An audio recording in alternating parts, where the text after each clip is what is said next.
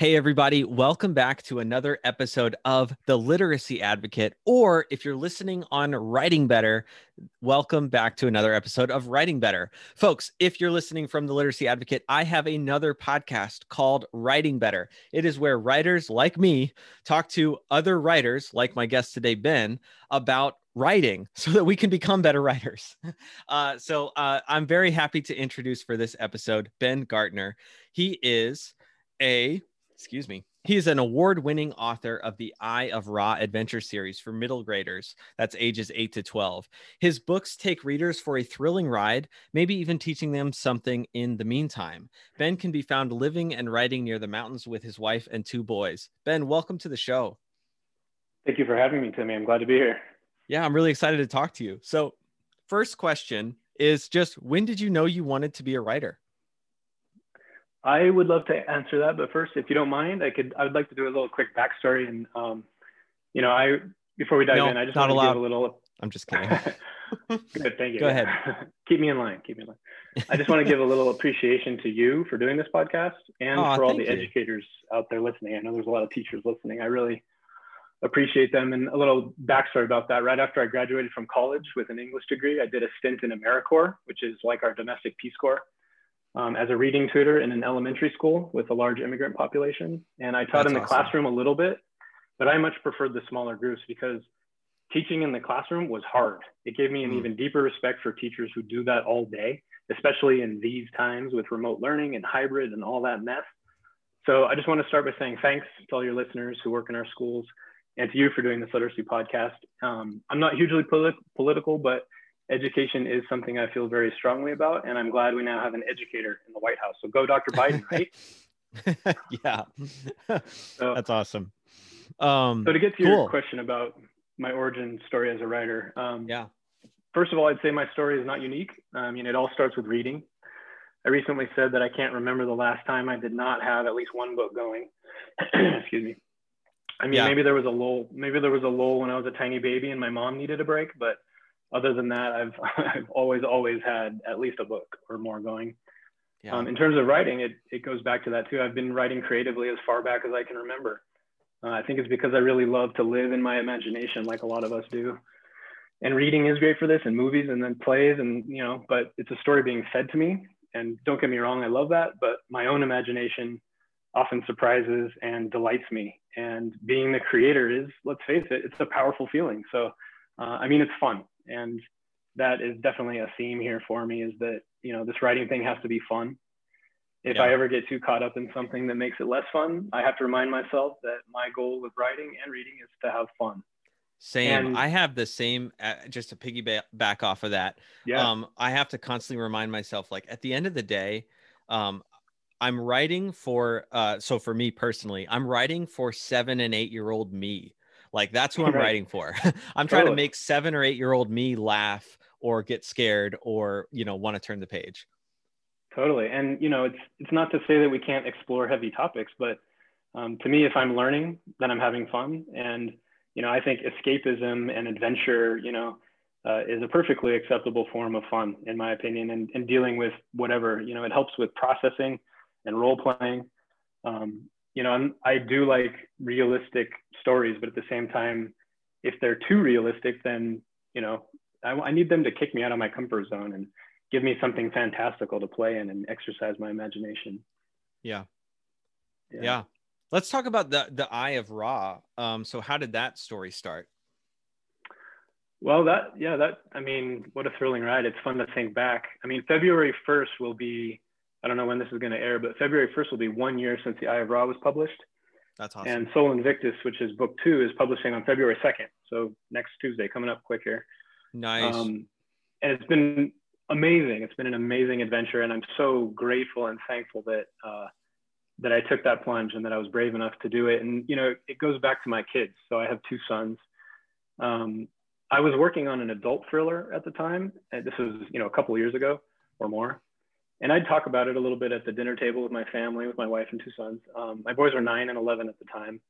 And let's just say the thriller wasn't exactly PG. So, you know, I could talk about some of it, but it, it, yeah, I couldn't really get into the details. And so, you know, the kids were interested because they're great readers too. They read a ton also. So, which is, I'm, I'm lucky and fortunate in that regard. So when I finished a draft of the thriller, I set it aside to let it stew as you do, you know, you get some distance from it. And to fill the gap, I thought it'd be fun to work on a book with my boys.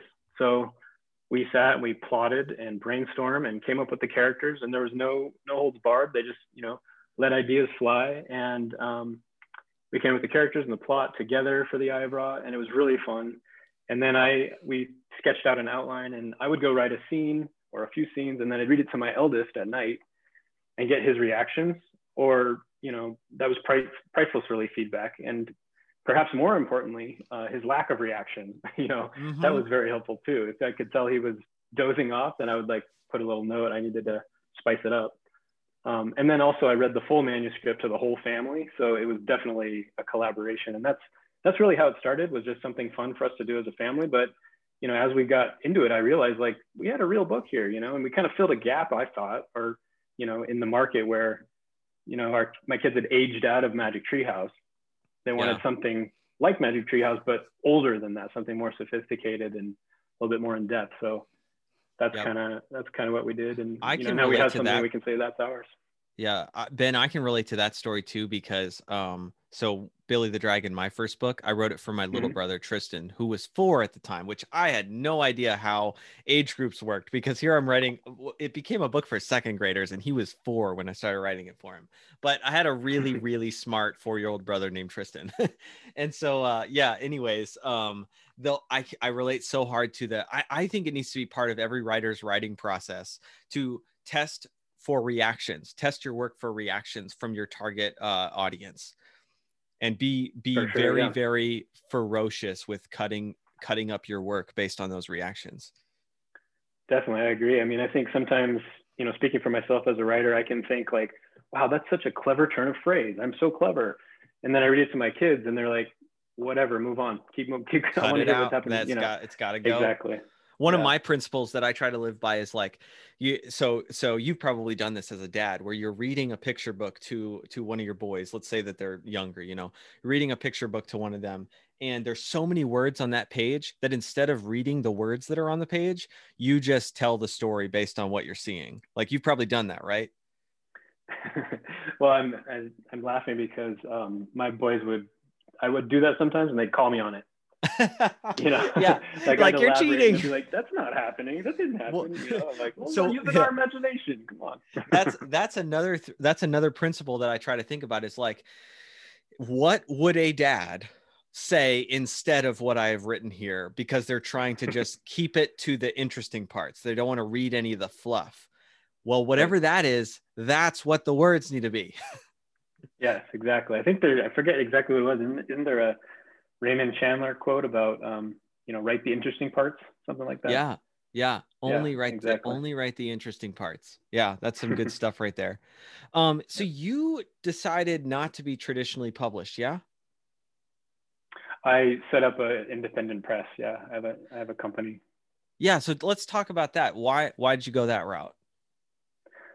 Speed was the short answer. I mean, I, I still would like to go traditional publishing, but I was querying at the time for the thriller, which mm-hmm. I, I have set aside. I totally stopped that because I've been so into this middle age, um, middle grade age group. Um, and I knew that if I didn't get my book out quickly, I mean, if I went through the traditional process of querying and telling and all that, you know, it would take forever and my mm-hmm. boys wouldn't get to see it out there. Um, and so that was part of the reason why I just said, let's, let's push it out. It was meant, again, it was meant to be a fun little side project. And then it's just really taken off. So, yeah. What's been the most uh, fun part of having published this book? Well, one thing I realized, uh, kind of, I guess it answers your question a little bit from the side, but you know, through this whole process, one thing I've really realized is, like, as a, you know, looking inward on my own self and my own life, is that I really realized I really love the middle grade age group. I mean, yeah. I was writing for adults, but you know, I really love this time, and I think it's an important time of brain development. In fact, I have a whole blog post about that. I really love uh, the study of neuroscience and you know brain development. Um, I have a minor in psychology because I took so many you know child development classes in college. Um, but it was also a very impactful time in my own life. I remember that, you know, third to third grade to fifth grade, sixth grade, like that was a very important, um, influential period of my own life. And so, and then I also, you know, remembering back to my AmeriCorps days where I was sitting, you know, with kids, I really, you know, I'm passionate about that reading development of these kids and learning. I've always said, you know, the day I stop learning is the day I die. Um, mm-hmm. And, you know, plus they, they're just a ton of fun. This age group where they're kind of, they're, they can have sophisticated emotions, but, you know, they're not trapped by them. They're, they're old enough to have intelligent conversations and be interested in, you know, cool things. I can, I literally learn from my children what, you know, what they're learning yeah. about Mars or whatever. Um, but they're yeah. not, they're not jaded like us adults, right?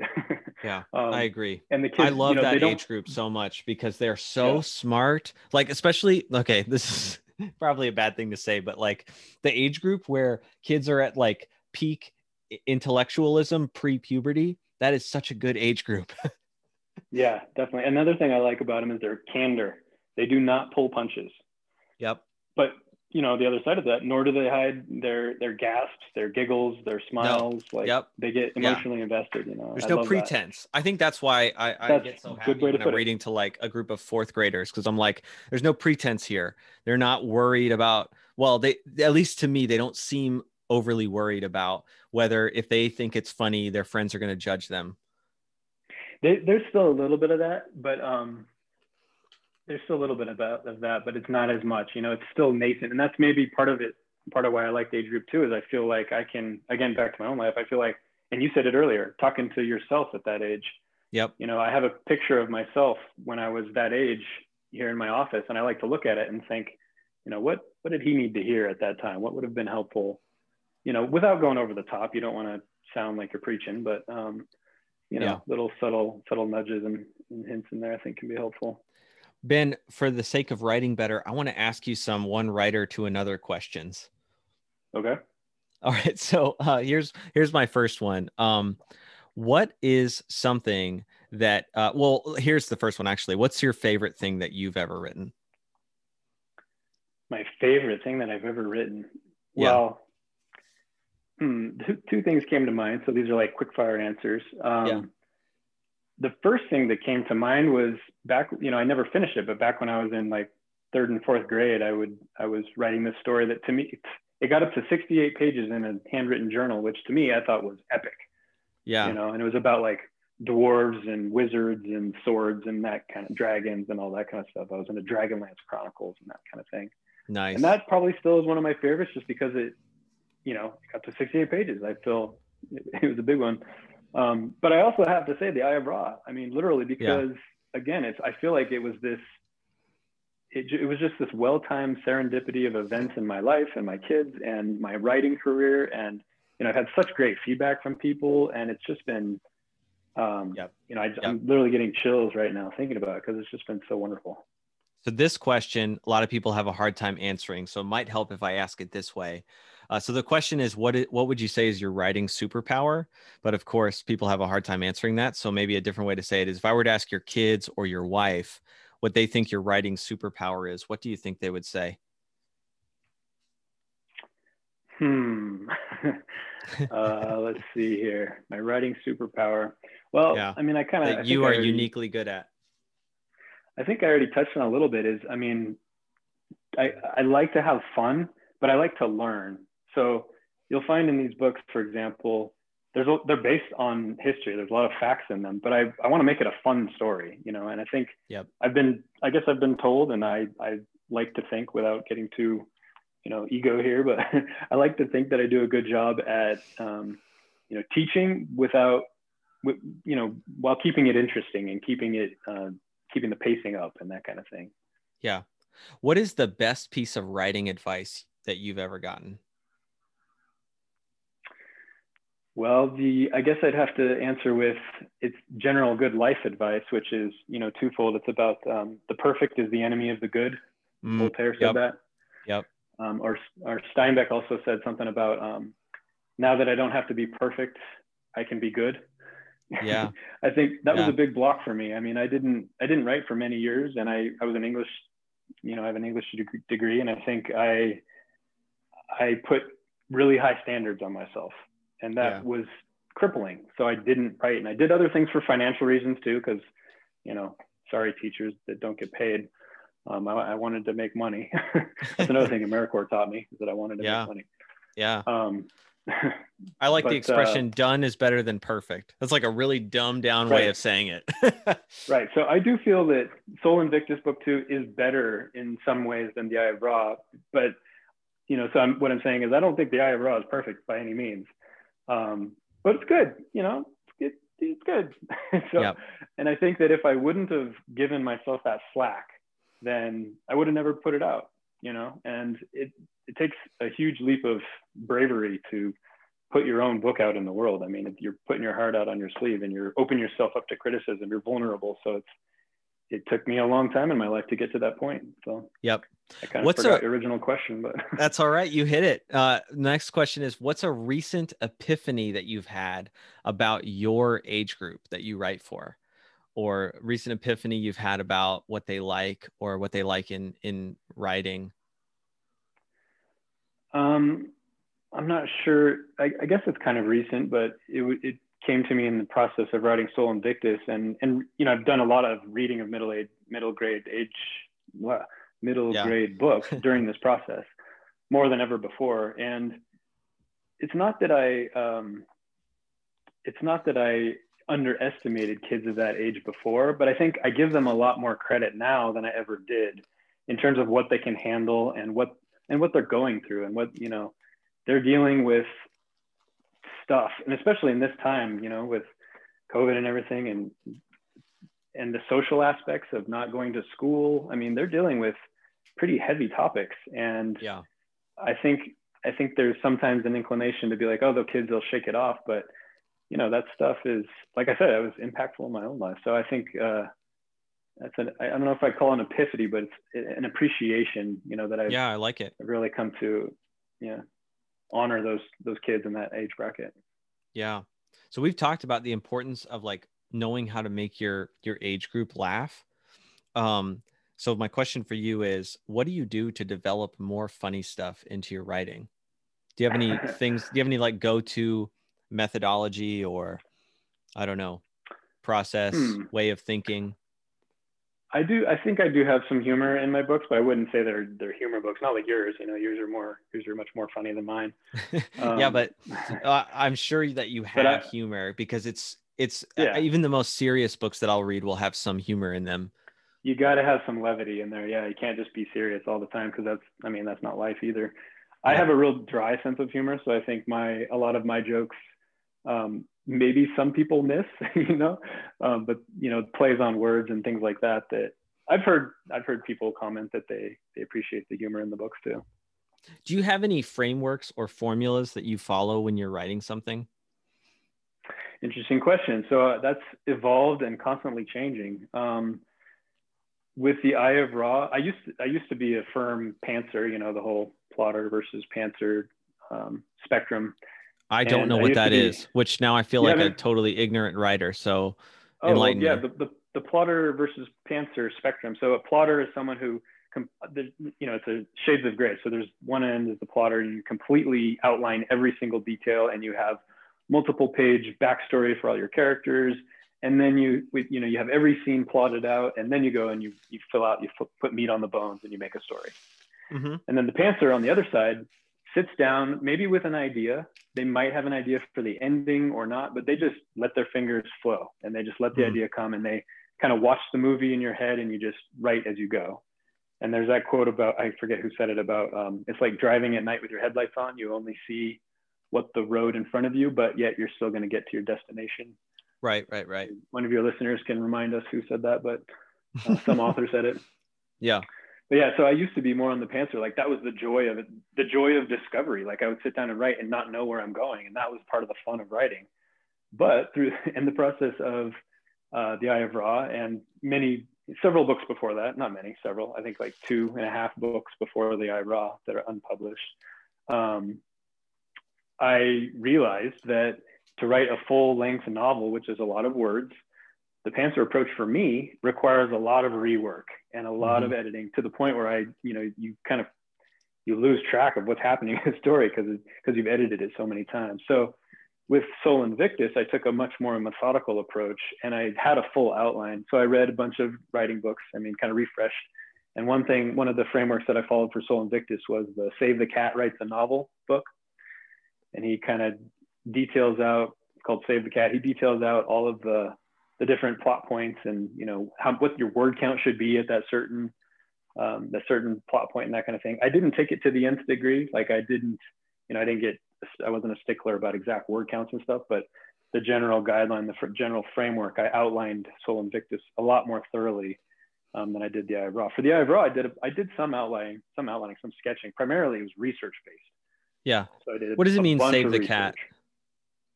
It's you can Google. It. It's called Save the Cat. It's a book. It's a he's got a framework. Save the Cat writes why, a novel. Why the why the Save the Cat? Like, what does that mean? Oh, oh, oh well, this book is by Jessica Brody, but I think the original is, yeah, based on the books by Blake Snyder.